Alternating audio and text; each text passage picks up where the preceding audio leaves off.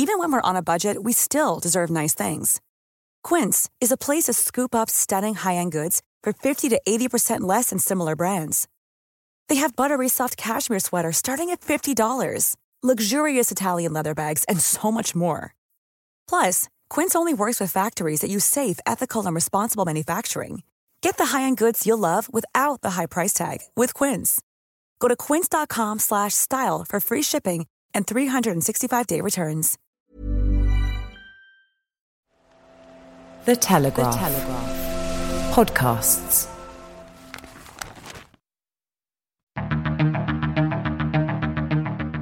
I'm David Knowles, and this is Ukraine, the latest. Today, we discuss the latest updates from the Ukrainian counterattack in the south. We talk about the Russian telegram channels that give us a very different understanding of the conflict than state media, and we analyse questions of weapon and ammunition supply from the west to Ukraine. This hideous and barbaric venture of Vladimir Putin must end in failure. Nobody's going to break us. We're strong. We're Ukrainians. Every weekday afternoon, we sit down with leading journalists from the Telegraph's London newsroom and our teams reporting on the ground to bring you the latest news and analysis on the war in Ukraine. It's Monday, the 5th of September, day 194. And today, I'm joined by senior foreign correspondent Roland Oliphant, senior technology reporter Gareth Corfield, and, calling in live from Westminster, our Whitehall editor, Tony Diver. Before our daily updates, however, it's been quite a momentous day in British politics, with the climax of the ruling Conservative Party's leadership election. I called the Telegraph's Whitehall editor, Tony Diver, to tell us a bit about the UK's incoming Prime Minister, Liz Truss, and get a sense of what this might mean for the UK's support for Ukraine. Well, that's right, David. Uh, the big news today for us is that Liz Truss has won the Conservative leadership race, which means that tomorrow lunchtime she will be made Prime Minister. Um, and obviously, that has pretty significant ramifications for the UK's next steps in all areas of domestic policy, but also foreign policy and what she might do next uh, in terms of our diplomatic relationship with the Ukrainians and our, our possibility of uh, military support in, in either arms or, or financial ways. So that's that's that's the big news this morning. Um, she won the race with a slightly less. Uh, with a slightly smaller majority than we perhaps would have expected, um, but she, with 57% of the eligible votes from Tory members, uh, she's she's now going to become the next prime minister. Thanks, Tony. Can you tell us a little bit about her? Um, lots of our listeners um, all over the world, they might not have heard the name Liz Truss too often. So can you give us just a, a brief précis of, of her career and her motivations and all, all of that stuff? Yeah, well, Liz Truss is one of the longest serving ministers in the government. In fact, I think she is the longest serving minister in the British government. Uh, she's worked her way up from being uh, elected first as a backbencher a number of different jobs. Um, most recently as foreign secretary. That's her current job, but prior to that, she'd been justice secretary, chief secretary of the treasury, international development secretary, all within the government. Um, I think, well, foreign listeners might know her as the foreign secretary. They might have seen her either at diplomatic summits. Uh, some of her key moments as foreign secretary, uh, one of them, for instance, is her visit to Russia, where she had a very awkward meeting with Sergei Lavrov. Um, but she she has been sort of at the forefront of the Ukrainian effort on on the British side since the beginning of the war, um, and she'll be hoping to carry that with her into Downing Street tomorrow. So, can you tell us a little bit about what what has she said so far about, about Ukraine? Do we have a sense of how her policy may, may differ from from uh, Boris Johnson, the outgoing PM? How might she change how Britain is approaching supporting Ukraine in this conflict? Well, I think we can probably expect her to be a continuity candidate on Ukraine to some extent, given that she has been involved pretty seriously uh, in the formation of Britain's response up until now as Foreign Secretary. Her, together with Ben Wallace, the Defence Secretary, who is expected to retain his job as Defence Secretary once she takes office tomorrow. Um, but the, the, Ukraine crisis has featured pretty prominently during the Conservative leadership race, um, and Liz Truss has promised to be Ukraine's greatest friend if uh, if she was elected to be prime minister. So there's a sort of conscious effort by her to point out that she'd been involved in the response up until now.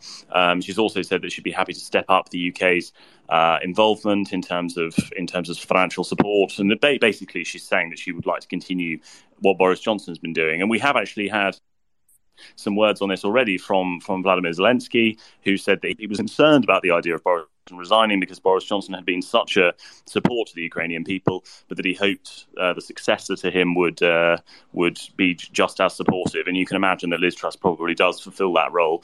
Um, the other thing Liz Truss has said is that Zelensky is going to be the first person she calls once she takes office uh, tomorrow. There's always this slightly weird situation where world leaders queue up to congratulate each other after one of them is elected, um, and often it's the United States that receives the first call. Sometimes it's France, sometimes Germany, but in this case, Liz she'll hold off on everyone else and call Zelensky first. So that's a sort of demonstration of what she sees as her commitment to uh, continuing Britain's support of Ukraine in the war.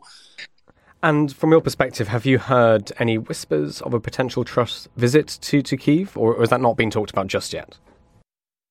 No, I don't think we know anything about that yet. Um, although it's worth saying that we don't usually know about prime ministerial visits to Kiev.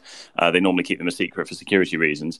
I think it's probably fairly safe to assume that she'll want to go there at some point, given that it was a sort of totemic moment of Boris Johnson's premiership when he went. Um, and we do have to remember, of course, domestically, Liz Truss will be on election footing almost straight away uh, once she gets into Downing Street. So you would have thought, given that that plays well domestically, that it's likely that she'll make some sort of visit. But no, we don't know anything about it yet. Brilliant. Tony Diver, thank you very much. Thanks for coming on and just explaining uh, a, a, little bit of uh, who Liz Truss is and how she might impact the, the, the, war in Ukraine from a British perspective. I'm sure that will be hugely appreciated by our, our, our, our listenership abroad. So thank you very much, Tony. Roland uh, Oliphant, can I come to you next? Uh, we last spoke on Friday as a podcast. Uh, what are the major developments uh, in Ukraine over the, over the weekend and today? Hmm. Well, starting with the battlefield, um, the Kherson counterattack, the Ukrainians are now claiming a degree of success. They're still keeping it close to their chests. Where is this? What exactly is going on? The um, the information blackout, the operational security blackout remains in place, frustratingly. Um, uh, Volodymyr Zelensky, in his uh, nightly address last night, um, uh, kind of hailed the liberation of two settlements in the south of the country and a third in the east. So we think that means two on the, the Kherson offensive and one out in Donbass. Um, uh, he wouldn't name them, um, said he was getting good reports um, from his commanders. Um, he wouldn't name them, but uh, other sources, um, Ukrainian officials, um, open source stuff, and also um, pro Russian Telegram channels all seem to agree that uh, the Ukrainians have taken this place called Vysokopilya. Um, that's a, it's a place, um, a village of about 3,700 people. Um, uh, at the northern side of that Kherson pocket, so about 12 miles from the bank of the Dnipro River, um, on that northern front, um, they've taken that town, which is something they've been they've been pushing for for a long time. in the context of this war, I mean, look, it's not a breakthrough, but it's it's it's not to be to be sneezed at um, when villages change hands because as we you know as we saw in, in Donbass and elsewhere in this stage of the war advances are incremental um, so I don't think that's to be dismissed it does suggest that the Ukrainians um, are making progress and, and to some degree uh, this offensive is going their way. Now, the, the thing in the east is interesting. Um, again, no no confirmation on the place, but other sources talking about a place called Ozernia or Ozernoye. Um, now, that's interesting because that's on the other side of the Seversky Donets River, um, which we were talking about a lot um, back in May, um, which suggests the Ukrainians have, have crossed the river um, on boats, um, done a little amphibious operation. Um, I don't know if they're hanging around there. It sounds, you know, sounds to me a little bit risky putting up a, a, a new bridgehead. Um, could suggest the Russians have taken so many forces out of out of the east to bolster Kherson that um, they're struggling to hold um, to really pin down that line. Nonetheless, look, the British Ministry of Defence today um, assesses that the uh, well, here's the quote um, Russia's main effort almost certainly remains its Donbass offensive. Um, that's mainly around Avdiivka, um, which is near Donetsk, and Bakhmut, um, further north. Um, now, the Russians are in the suburbs of Bakhmut. Um, and a place called Soledar. They, they have made progress. it's slow progress. The Brits are saying, you know, they're, they're making about one kilometre a week, but it's clear the Russians are still still aiming um, to get further into the Donetsk region. They still retain this objective of uh, liberate, liberating, as they would call it, um, all of the Donetsk region, um, and then they can say we've done what we came here to do, um, which was to quote unquote liberate what they call the the Donetsk and Luhansk People's Republics. A um, couple of other developments. We've had uh, the pro-Russian administration, the installed occupation administration um, in Kherson, saying the uh, the referendum is that was meant to happen, um, presumably a referendum on unification with Russia. That's being postponed indefinitely due to the security situation. Um, and on the energy front, uh, interestingly, we've just had um, Dmitry Peskov, the Kremlin spokesperson, basically explicitly linking the shutdown of the Nord Stream 1 pipeline to sanctions. He's basically said, this is the way he puts it. Um, we've got one bit of machinery that's not working that's holding up the whole thing, but we can't repair it because of sanctions because we, you know, we can't get the parts and things like that. So basically, uh, Nord Stream 1 stays closed until your sanctions are lifted. That is the implicit threat. As always, um, there's a lot of wriggle room, um, and it's never made absolutely um, explicit. Um, those are, uh, for my money, and I apologise if I missed something, pretty much the main developments so far today. Well, thank you very much, Roland. Just one question from me. You, you mentioned in one of your answers um, about the finding information from the sort of pro-Russia Telegram uh, blogs. Um, could you tell us a little bit more about these? How how do these people? Who, who are these people? Because I've I've heard them mentioned several times in stories and as a as a potentially reliable source when we're talking about what's happening on the battlefield. But who, who exactly are they? Who are they broadcasting to? And what's their relationship with with with, with Russian society? I mean, we're we're, we're reading them. Are, are, normal Russians reading them as well? Um, great question. So there's a bunch of them. So in Russia, you have the mainstream media, right? Um, us. So uh, most of which is state controlled. Um, that's your official stuff. But then there's this kind of community um, of war reporters, uh, freelancers, bloggers. Um, some of them are anonymous. Um, there's one called Rybar, which has, um, hold on, I'm just going to look at him now. How many followers has he got? 674,839 subscribers. Um, so, so big followers. Um, some of them are ex soldiers, some of them are explicitly linked to um, different uh, armed groups. Um, so the Wagner, um, the Wagner mercenary group, um, so private military company they call themselves, um, has one. There, there's a branch of, of, of Wagner called Rusich who who have one, and then you have these these kind of uh, personal branded kind of self-made war correspondents. There's um, there's a guy who runs something called War Gonzo. Um, there are reports he's actually been arrested in Moscow recently because, listen, this is unconfirmed, um, but it was going around that he had inadvertently revealed Russian positions on on one of his videos. Um, and then you have the kind of the radical guys. Um, uh, like uh, like Igor Girkin Strelkov, who is an FSB man who who basically ran um, the, Russia's 2014 war in Ukraine has now become this kind of self-appointed commentator, um, would-be leader of, of, the patriotic far right, who's kind of a thorn in the side of, of the Kremlin, um, but they kind of tolerate him for for one reason or another. Now, the reason these guys are interesting, um, and there is a bit of um, variation depending who you're talking about, um, is that although they are absolutely uniformly pro-Russia, pro-war, um, you know, completely hook, line, and sinker. We are fighting the Nazis. All of that. Um, we'll we'll march to Kiev. Blah blah blah.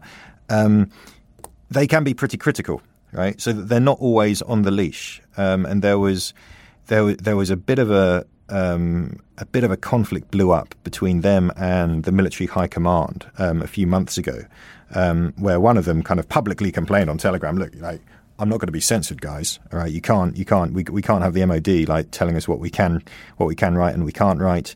Um, and then there was, uh, you know, kind of, kind of very interesting debates on there about okay, these HIMARS that have shown up, what are we going to do about them? Um, why is it our command haven't managed to do sensible things like, um, you know, um, disperse our command and control and, and, and, things like that and so on. And you, you get this kind of internal debate or discussion. How much, how reliable it is, you know, you, I, I wouldn't want to take anything these guys say without um, you know, a pinch of salt and being able to cross-reference it with other sources. But you know, from time to time, especially you know on the Kherson offensive, we, have seen things that some of these accounts have put out, um, and then you, you cross-reference it, um, and and it becomes you know you get a bit of consensus. So you know, I think we can say Vysokopilya um, has been taken by the Ukrainians because you know we've got you know some of these guys kind of um, acknowledging that. And if you spoke to, to, to, Russians normally, would they have heard of these guys, or, they, or are they quite sort of? You have to be, you know, active on Twitter, on Telegram. You have to be quite um, into your internet culture. I am just trying to get a sense of how, how well known are they, how embedded are they into the culture, or is it, or is, or, or is it not? Is it very much, you know, you need your internet connection, you need to sort of know the places to look? I, I think. I mean, my impression is. Um, and and as usual, I have to caveat I'm not in Russia at the moment, so ask a Russian. I, my impression is this is quite it's quite a telegrammy kind of thing. Right? It's kind of it's kind of uh, beyond Telegram, scrolling through. You you want to be into someone who's really into kind of following the war, um, and you'll find yourself subscribing to all these things. Um, and and it, you know, it's that kind of community. It's kind of online thing you could um, you could get lost in. Um, you know, some people will know. You know, some of the some of the big name um, uh, Russian war correspondents. Um, uh, Alexander Kots, people like that. Um, and and of course uh, Strelkov Girkin. Uh, I mean, he's he's he is his own thing. Right, lots of people know about him because of his role um, in 2014. Um, but but on the whole, um, I'd say this, this, is for the war nerds. Um, if you see what I mean. Yeah, absolutely. Um, I guess my sorry. Uh, this is absolutely fascinating. So, asking a few questions about it from from from your point of view, following these guys and reading this over over the past six months, how how have they changed their positions during during the invasion? Have they got more more or less positive, more more or less critical? Um, what, what's your sense of, of their of their view of the, the invasion? Um, so again, it's it's not uniform. Um, I would say they are uniformly patriotic from a Russian point of view. Um, you are not going to find anyone who's kind of questioning the the need for the war um, and things like that.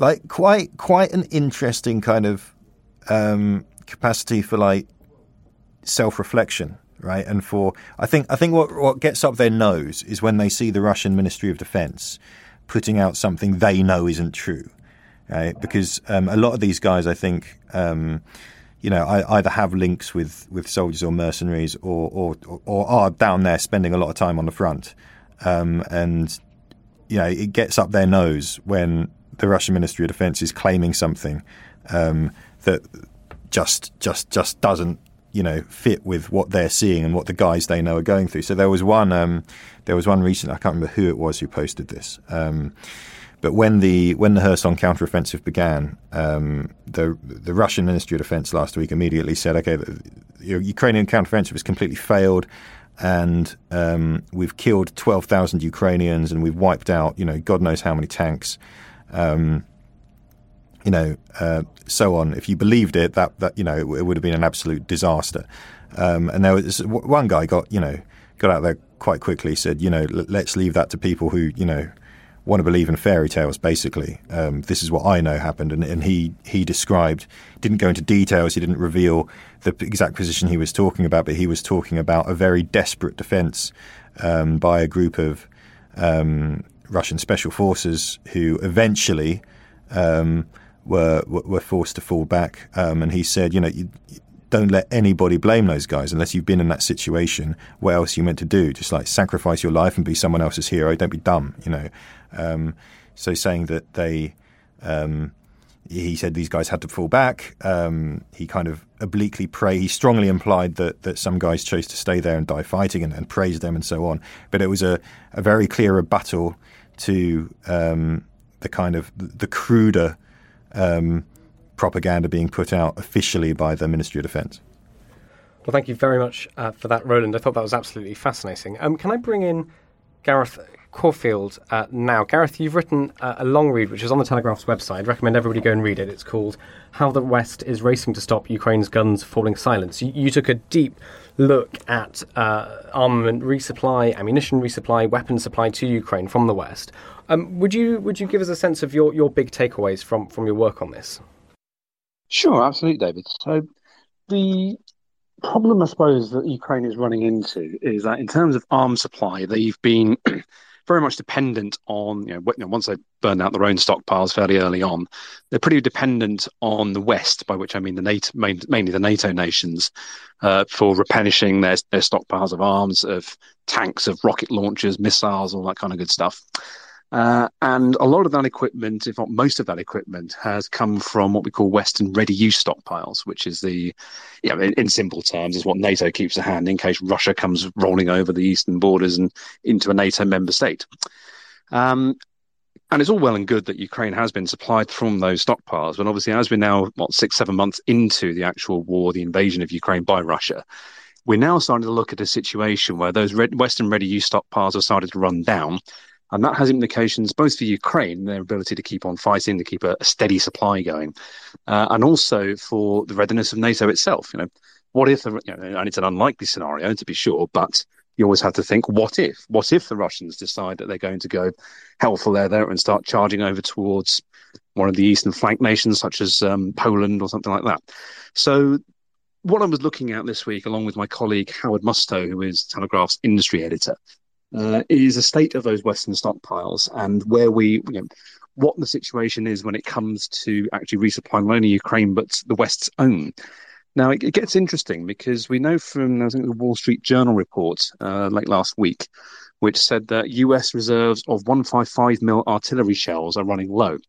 Now, 155 mil is one of the one of the more um, commonly used natures of ammunition, of artillery ammunition, that is, uh, in the Western artillery systems, you know, guns and armored vehicles and so on, supplied to Ukraine.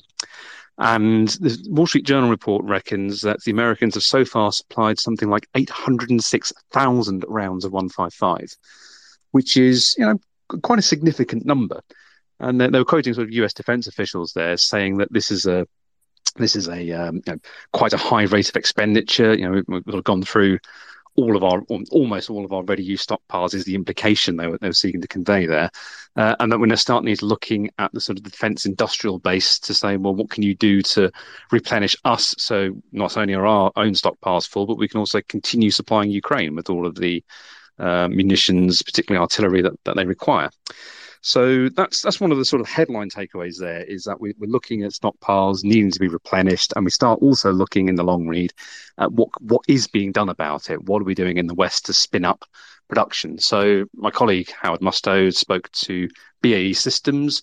Uh, I know he's got a, a, read on the way. I think for this weekend possibly about um, where BAE Systems is at when it comes to spinning up artillery ammunition production uh, Howard found that the Ukrainians, Ukrainian officials, are actually nosing around UK ammunition production plants now, specifically looking for foundries which are capable of making 155mm artillery shell casings. The the casings themselves are actually quite a high skill item to produce, which is why they they come into the UK amongst other sources to see if they can diversify their supply and keep that sort of constant flow of ammunition going to the Ukrainians. Um, but yes, they they're looking at so Howard found um, BAE Systems. I think it's Washington is the factory up in Tyne Wear. Um, sorry, I just had a, a, little bit of a, a, bit of a mental moment there.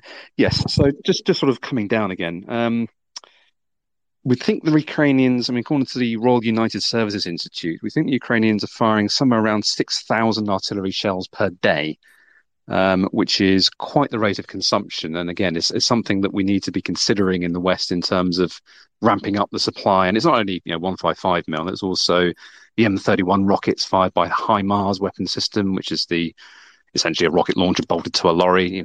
Shoot and scoot is the concept of operations there. It's a very highly valued piece of equipment, and the Ukrainians have been quite vocal about asking for more HIMARS, but also with more HIMARS comes requirement for more ammunition. So yes, it's um, it's it's quite the in-depth read, David. Like I could, I suppose I could blather on for quite a while, but I'll Pause there for a second. Yeah, that was that was great. Thank you, Gareth. That was incredibly comprehensive. Um, in your article, you write about uh, the the kitchen sink approach. I'm trying to put that in in, in quotation marks. Um, and this was a uh, this was this this is how the UK's response was described. What what what what is the kitchen sink approach to to to supplying Ukraine, and what are the problems it's running into now? So, what I called the kitchen sink approach is where a lot of the, NATO militaries of Western countries, I think there's 43 in total, not all NATO, but the vast majority are. Uh, when the initial invasion occurred, obviously the Ukrainians came to the West and said, What can you give us? Help, please. We've got the, the actual Russians invading us here.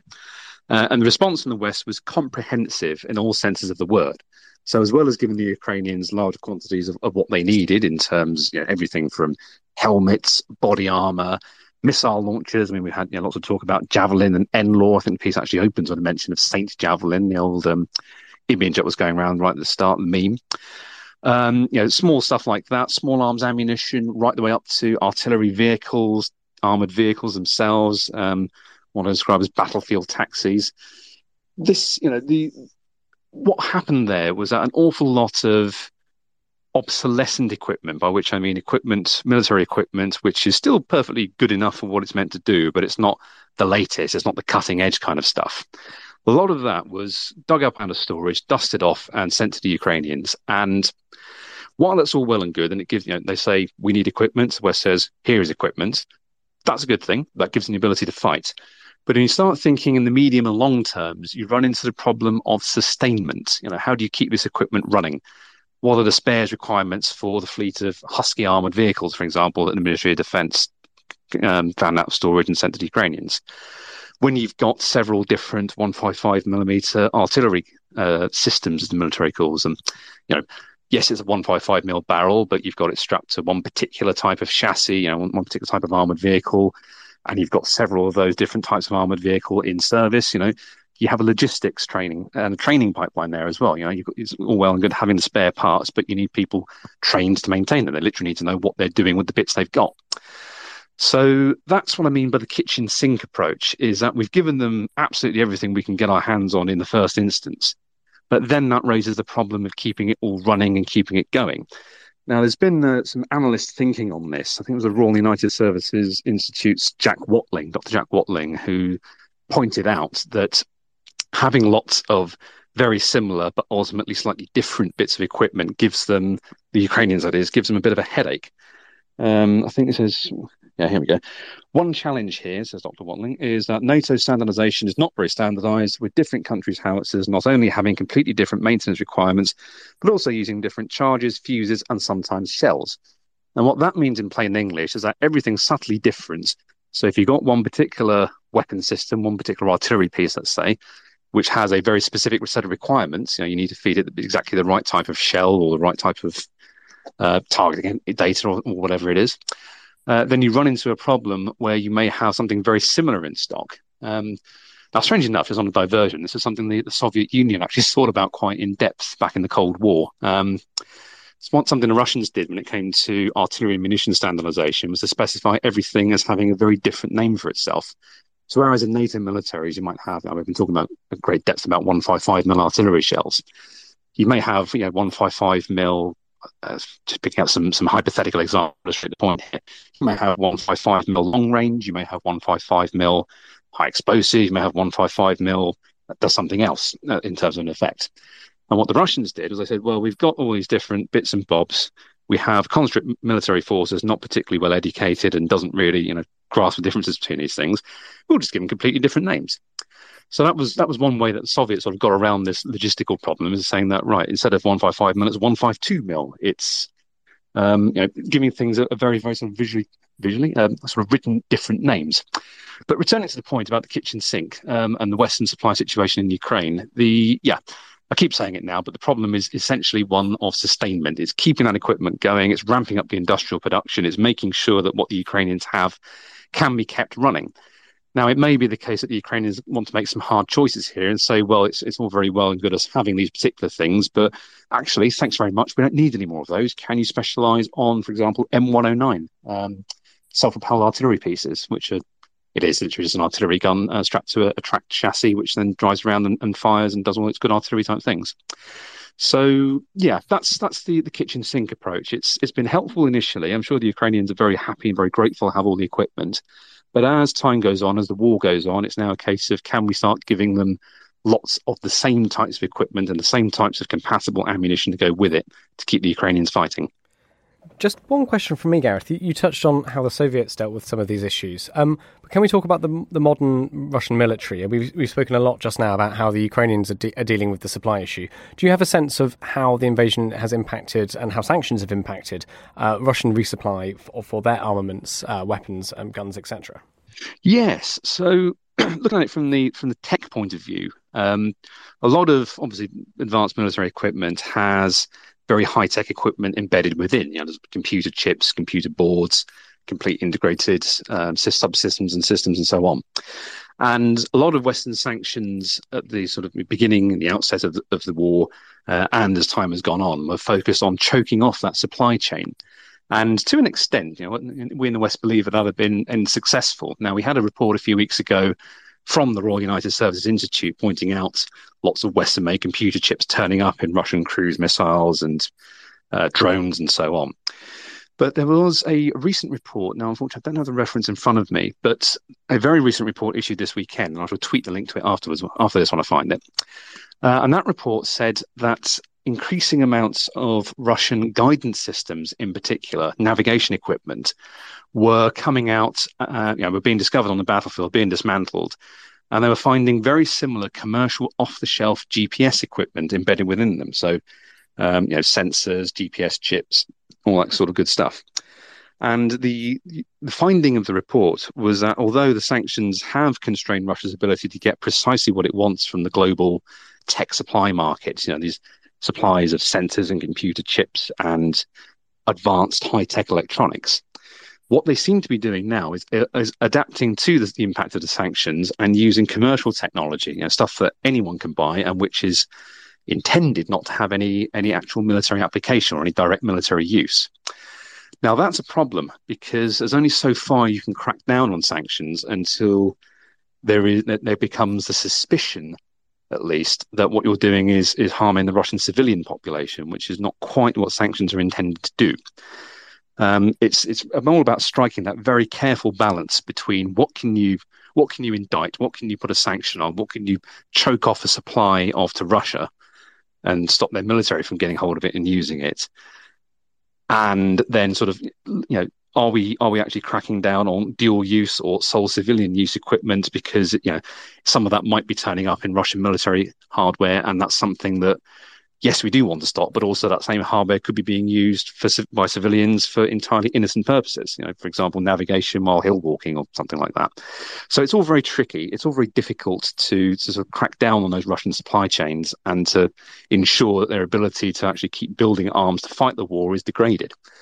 Um, yeah, tough situation, very tough situation. But um, yeah, the Russians are improvising, adapting, and overcoming, and that's possibly not what the West was or Ukraine was hoping for at this stage. Thanks, Gareth. Just, I mean, just one more question from me, really. I and I don't know if, if Roland has any for you as well. But um, mine would be, I mean, you, have you've, you've sketched out the issues that after six months of war, the, the Western stockpiles are much reduced. That uh, Western countries and uh, defence companies are going to have to up their production in order to keep up with uh, how fast the Ukrainians are getting through shells and weapons. But what is that situation? Um, should the Ukrainians be worried, or do the next, you know, how do the next few months look like for for, for the supply issues? What we're seeing, certainly what's in, in the long read, which I recommend to everybody listening, um, what we're seeing is that the West is ramping up production and that these difficult conversations are being had now ahead of winter. So uh, I, I, keep mentioning BAE Systems. Uh, BAE certainly has been ramping up production. Uh, we're seeing, you know, the conversations being had within the U.S. government as well about reopening um, old supply chains that are closed down. I think it's the um, Stinger anti-aircraft missile. Actually, they, have reopened an old production line for that, uh, purely to service the demand from Western governments on behalf of Ukraine. And oh yeah, having mentioned that, that's an, an important point. There is a, a, distinction as well between direct supplies to Ukraine and supplies from governments. Now, my understanding of this is, is counterintuitively that it is easier for the Ukrainians to obtain supplies directly from Western governments than it is to to go to the manufacturers. Uh, the idea being that the government to government deal is, is, you know, governments can sweep their own paperwork out of the way and say, yep, carry on. Here's the contents of our ready use stockpile, and we'll order more on your behalf. But if the Ukrainians go direct to the manufacturers, then you start running into essentially bureaucracy and export licensing processes and so on, which is all well and good in peacetime, but maybe not so helpful at a time like now. but the yeah, returning to the topic of the of the supply situation going forward, it's difficult. Um, obviously, you know, we, are ramping up production. We, we're looking at reopening production lines. We're looking at scraping the international markets as best as we can for what's out there to keep the Ukrainians supplied and able to fight. Um, but as we get into winter, as the war drags on, it is a situation of well, you know, can we can we keep them sustained and can we keep our own stockpiles full enough in case something unexpected occurs in the near future? Well, thank you very much, uh, Gareth. Uh, Roland, just wondered if you had any questions for Gareth af- after that. Uh, I think he's actually covered it very comprehensively. I mean, it's something that's been kind of nagging at my um, the edges of my consciousness since this war began, and we, we, we ran a few stories about it. I mean, um, I was speaking to Andrei Zagorodnyuk, the uh, former Ukrainian defense minister, a few weeks ago, earlier this summer, um, about exactly this issue, right? Of, of the West handing over, you know, here's half a dozen French howitzers. Here's um, here's half a dozen Australian armored vehicles. Here's half a dozen this. And he said, well, we, there, there's a term for this for, for a place where you've got one one of everything. It's called a zoo. Um, and he said, it, you know, it's it's a real headache. There's there's spare parts, there's training, um, maintenance, all, of this stuff. Um, so they, yeah, this this issue about rationalising supply. Um, also, you know, it feeds into the uh, to the one five two to one five five thing, right? So so one five two mil was the um, uh, the standard um, Soviet artillery round. and early in the war, as we understand, you know, people the Ukrainians and the Russians both had people, and Western governments had people scour, you know, every arms dealer in Africa, um, you know, in and out of the Balkans, Southeast Asia, anywhere you could go, people were trying to outbid each other to get this stuff. Um, and that, as we understand, um, that's either run out or, or, or, it's going to run out. The Russians probably have a lot more to supply their stuff, but um, that, that's one reason why this switch to 155 mil, um, this, this NATO supplied stuff, is is so critical. Um, and and it's kind of reassuring to hear that, um, as Gareth says, you know, difficult conversations are happening. They are expanding production. They are talking about, you know, opening up supply lines. But I mean, when I, I you know, when I um, was asking people about this, one of one of the answers I got was, well, you know, you can't just take the garden, you know, you can't take the railings off the park fence and um, and you know, three months later you've got a Spitfire. Um, it doesn't work like that. Um, I, I, didn't know actually. Um, I'm interested if you know anything more, Gareth, about um, what you were saying about the casings of a of a 155 millimeter shell being quite a high precision thing. I kind of imagined that was something you could churn out quite easily. Um, but the you know things like NLAWs, Javelin anti-tank missiles, um, especially these these Gimlers, they call them that the HIMARS fire. I mean, these are these are not easy things to turn out. It's it's precision engineering, um, so it's it's a challenge um, to increase the production of that. Um, and, and, the only other thing I would add on on the on the HIMARS thing, so uh, the Gimlers, I was told, um, there's just not that many of them in the world, um, and America has most of them, um, but it is the weapon they need to as their as the insurance in their back pocket. Should anything happen anywhere else in the world, um, you know, we've all got our eyes half an eye on Taiwan, things like that, and that's one reason why you've got. Um, going back to my conversation with Andrei Zagorodnyuk back in summer, or any other Ukrainian official you care to mention, or any Ukrainian frontline soldier for that matter, or Ukrainian civilian, you know, the message is always the same. Look, come on, where, why are you just giving us just enough to kind of draw, but not enough to win? Like, well, what's going on?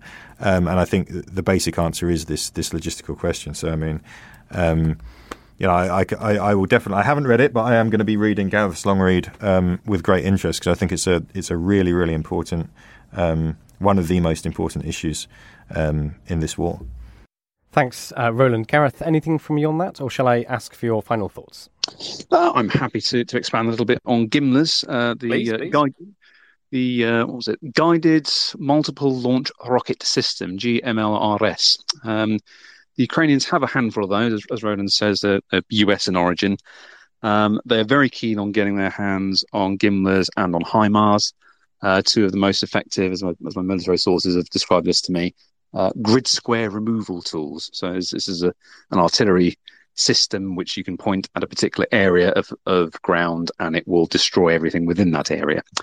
Um, supply of those is critical. Um, it's you know th- these are frontline weapon systems for many NATO armies. These are sort of state of the art technology, and while the Ukrainians are obviously very keen to get their hands on them, it's a case of you know, as I was speaking about earlier, balancing the supply. Can we give them enough to fight an effective war without compromising our own cap- military capabilities too much, just in case something else happens that needs a military response from the West? Um, ammunition supply for those is also, you know, I've, I've, spoken at great length about 155 mil, but also the M31 rocket fired by, or I should say, launched by Gimlers and HIMARS. That's also one of the potential bottlenecks in production that the West has been looking at. Um, it's yeah, it's one of those situations where lots of conversations are, so we're told, being had in the background, where contracts are being signed, where stockpiles are being replenished and immediately shipped out east. But we'll see in the coming months how, how that's going to turn out. Well, thank you very much, uh, Gareth, for joining us today, and thank you, Roland. Can I just ask for your final uh, thoughts for our listeners? What should uh, they be thinking of in the days to come? Um, I would say let, us look at okay. Let's look at Liz Truss's government, shall we? Um, I, I, don't see a massive change in direction. Um, I think you know, as Tony was saying earlier, continuity candidate, but oh my god, is she is she up against it? Um, it it is the perfect storm. Um, war in Europe, um, related energy crisis, related inflation crisis. Um, I think it's going to be massively, massively challenging, and, and, and the reason I'm talking about domestic British politics is because once again, as I always drone on about, um, this winter is going to be the test not just for us. Um, but for the for the American public, for European publics, um, and for all those governments that have um, chosen to back Ukraine um, in this war, and and the Russians, the Kremlin, is absolutely banking on the idea that um, we're not going to get through this winter without our resolve cracking in one way or another. Um, so that's the thing on my mind this week. Thanks, Roland. Gareth Corfield, would you like the final words? Yeah, I think I'd, I'd echo everything Roland says there. Liz Truss, as the, the new Prime Minister, has an awful lot to contend with. Um, any of which in isolation would have been quite the big, quite the big thing. But um, looking at the Ukraine situation, certainly she'll be continuing those conversations about supplies, about um, keeping those stockpiles full, about signing contracts. And we know that she's she has mentioned a potential rise in UK defence spending whether that's going to feed into the Ukraine, whether that's you know, essentially money earmarked for Ukraine via that government to government sales route I mentioned earlier. Too early to tell just yet. But if it is, if that's not, if that's coming out of the main MOD budget rather than um, what they used to call urgent operation requirements, which is essentially money gifted them straight from the treasury. Um, too early to tell, I would say, but it's it's a difficult situation as winter starts setting in and as the Ukrainians start crystallizing what they need more of and what they perhaps need less of. I think that's going to be the interesting point because we're going to start, I suspect, seeing more and more increasingly modern weapon systems being supplied as those global stocks of the older Soviet era stuff, which has already passed out of use, as Roland's mentioned, but also the sort of the, the diverse range of Western systems trimmed down we can realistically keep supplying ourselves from our direct stockpiles. So I suspect we're going to see more more of the of the modern weapon systems coming up ahead.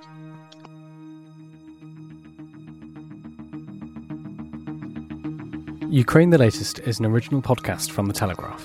To stay on top of all of our Ukraine news, analysis, and dispatches from the ground, subscribe to The Telegraph. You can get your first 30 days completely free at telegraph.co.uk slash audio. And sign up to Dispatches, our Ukraine newsletter, which brings stories from our award winning foreign correspondents straight to your inbox. You can listen to this conversation live at 1pm each weekday on Twitter Spaces. Follow The Telegraph on Twitter so you don't miss it. If you enjoyed this podcast, please consider following Ukraine the Latest on your preferred podcast app. And if you have a moment, leave a review, as it helps others find the show. You can also get in touch directly to ask questions or give comments by emailing podcasts at telegraph.co.uk. We do read every message, and we are especially interested to hear where you are listening from around the world. Ukraine the Latest is produced by Louisa Wells and Giles Gear. and today on Twitter, Gemma Farrell.